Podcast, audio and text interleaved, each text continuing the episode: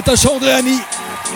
Et on a le plaisir d'accueillir Natacha Andréani. Bonjour Natacha. Salut Stéphane. On parle de cette loi qui a été euh, promulguée euh, la semaine dernière euh, sur les propos haineux, notamment sur les réseaux sociaux. Et tu avais participé il y a quelque temps à The Voice sur TF1. Est-ce que toi aussi, tu avais subi justement ce, ce type de propos offensants au moment de la diffusion de l'émission? Oui, oui, bah, tout à fait. C'est vrai que c'était pas quelque chose d'évident parce qu'on n'est pas forcément préparé à, à, ce genre de choses, d'autant plus que j'étais assez jeune à l'époque. Et c'est vrai que quand on se connaît euh, sur les réseaux sociaux. Je pense notamment à Twitter, qui est un réseau où les gens déversent beaucoup leur haine et qu'on lit des propos euh, pareils. C'est pas forcément évident à vivre. Après, il faut prendre du recul par rapport à ça, c'est sûr. Mais euh, autant les réseaux sociaux peuvent avoir un très très bon côté pour tout ce qui est communication et puis voilà être proche de sa famille, de ses amis, etc.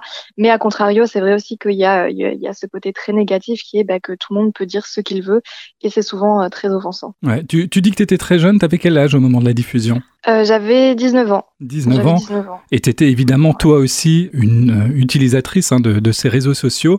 Est-ce que ça a changé quelque chose pour toi dans ta façon de, euh, de commenter d'éventuels euh, posts sur, euh, sur les réseaux? Oui, oui, parce qu'au début, c'est vrai que je prenais tout à cœur, donc j'avais tendance à répondre à, aux commentaires à médisants, à vouloir me justifier. Et au bout d'un moment, je me, suis, je me suis simplement rendu compte que ça servait à rien et que bah, il fallait justement le prendre à contrario, les gens qui disent des choses méchantes, leur répondre gentiment et leur dire, bah, il n'y a pas de souci, vous avez le droit de penser ça, c'est légitime. Vous pourriez le dire autrement, mais c'est pas grave. Voilà, j'accepte et voilà. Et en général, ça les coupe justement parce que tout ce qu'ils attendent, c'est qu'on réponde et puis qu'ils aient encore du, du grain à moudre. Mais euh, quand, quand on les arrête tout de suite, ben, j'ai remarqué que, que ça a tendance après simplement à, à, à se finaliser et puis, euh, et puis c'est mieux comme ça. Ouais.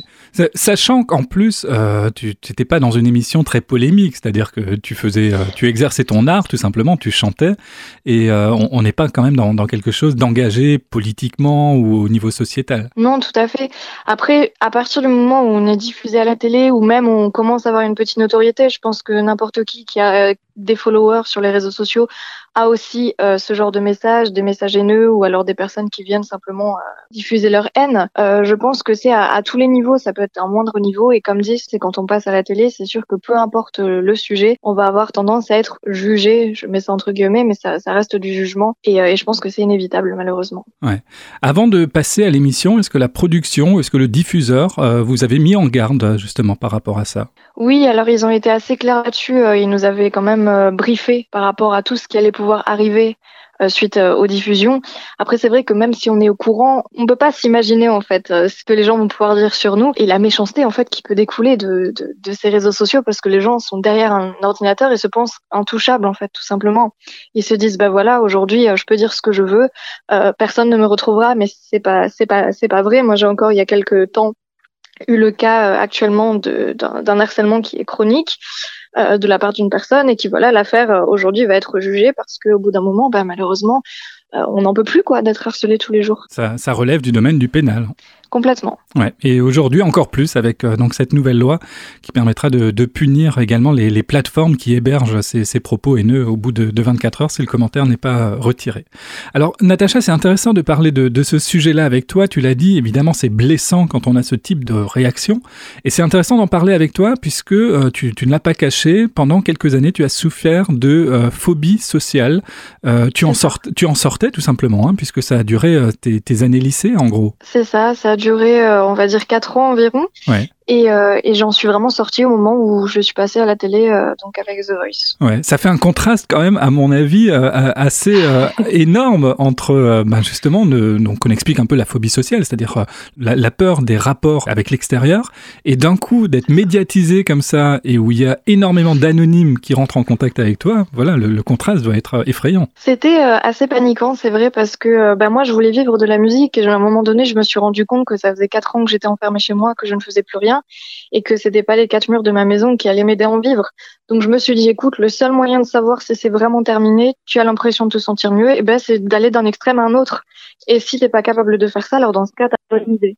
Mais c'était vraiment pour moi le grand saut dans l'idée de me dire ben voilà, on passe d'un extrême à un autre et on verra. Ouais. Et, euh, et, au final, je suis très contente de l'avoir fait parce que ça a été euh, que du positif. Tu sentais déjà que ça allait mieux? Ouais, je commençais à sentir que ça allait mieux. J'avais déménagé, j'étais repartie sur d'autres bases dans ma tête et, euh, et je sentais vraiment que ça commençait à aller mieux.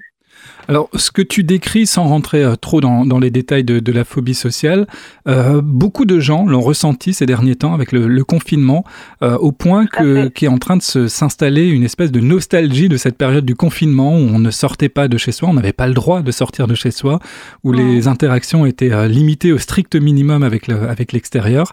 Est-ce que tu as ressenti toi aussi pendant ces deux mois de confinement des choses que bah, tu avais déjà vécues il y a quelques années? Oui, oui, oui, tout à fait. Au début, je t'avoue que j'avais un petit peu peur parce que maintenant, euh, je suis devenue l'opposé de ce que j'étais il y a quelques années. Je suis hyper active, j'ai tout le temps besoin de partir, d'être dehors, etc. Donc vraiment tout l'inverse. Mais euh, c'est vrai que par rapport au confinement, je peux comprendre que certaines personnes aient ressenti cette nostalgie parce que moi-même, à la fin du confinement, je me suis dit mince.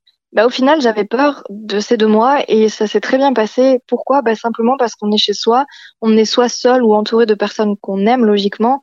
Euh, et, euh, et c'est vrai que, euh, que ben on se sent en sécurité pour la plupart des personnes. Je sais que d'autres personnes ça n'a pas été le cas, mais en tout cas moi je me sentais en sécurité. et J'ai retrouvé un petit peu cette espèce de bulle dans laquelle j'étais il y a quelques années. Et du coup j'ai lu des articles justement de personnes qui, qui ressentaient également cette nostalgie du confinement entre guillemets, ce que je comprends tout à fait. Tu comprends que certaines personnes aient pu se, se complaire finalement dans cette situation? Oui, parce qu'au final, on est dans un dans un environnement qu'on aime, on est dans un dans une maison, dans un appartement qu'on aime, et, et, tout ça fait que ben, on se sent en sécurité. En fait, on n'a pas à, à, aller dehors et puis à être face à des personnes qui peuvent nous, nous agresser, euh, que ce soit physiquement, verbalement, etc. On est juste avec nous-mêmes et on sait qu'on risque rien entre guillemets. Et je pense que c'est aussi ce qui a fait du bien à certaines personnes. Ouais, tu as utilisé plusieurs fois le mot sécurité. Est-ce que euh, pendant cette période de phobie sociale que tu que tu as vécue, euh, c'était ça que tu recherchais aussi, la, la, la sécurité en restant à la maison? C'est exactement ça. J'avais, pour moi, être dehors, c'était une forme d'insécurité parce que je savais pas ce qui allait se passer, comment ça allait se passer, si j'allais réussir à jeter aussi également. Et euh, pour moi, le, mot sécurité, c'est vraiment ce que je cherchais le plus en fait à cette période. Euh, c'est pour ça que je fais justement le rapport euh, avec le confinement parce que je pense que c'est ce que les gens en retiennent aussi au final. Merci beaucoup Natacha Andréani euh, d'être revenue sur euh, ce que tu as vécu à, l'époque et puis là ces, ces, derniers mois également avec le, le confinement. la suite pour toi c'est quoi? Il y a des, des nouveaux projets musicaux j'ai vu? Oui, tout à fait. Ben là, je vais bientôt sortir mon prochain single qui sera issu de mon troisième album sur lequel je suis en train de travailler. Et puis, ben, pour les dates de concert, on va attendre encore un petit peu. Hein.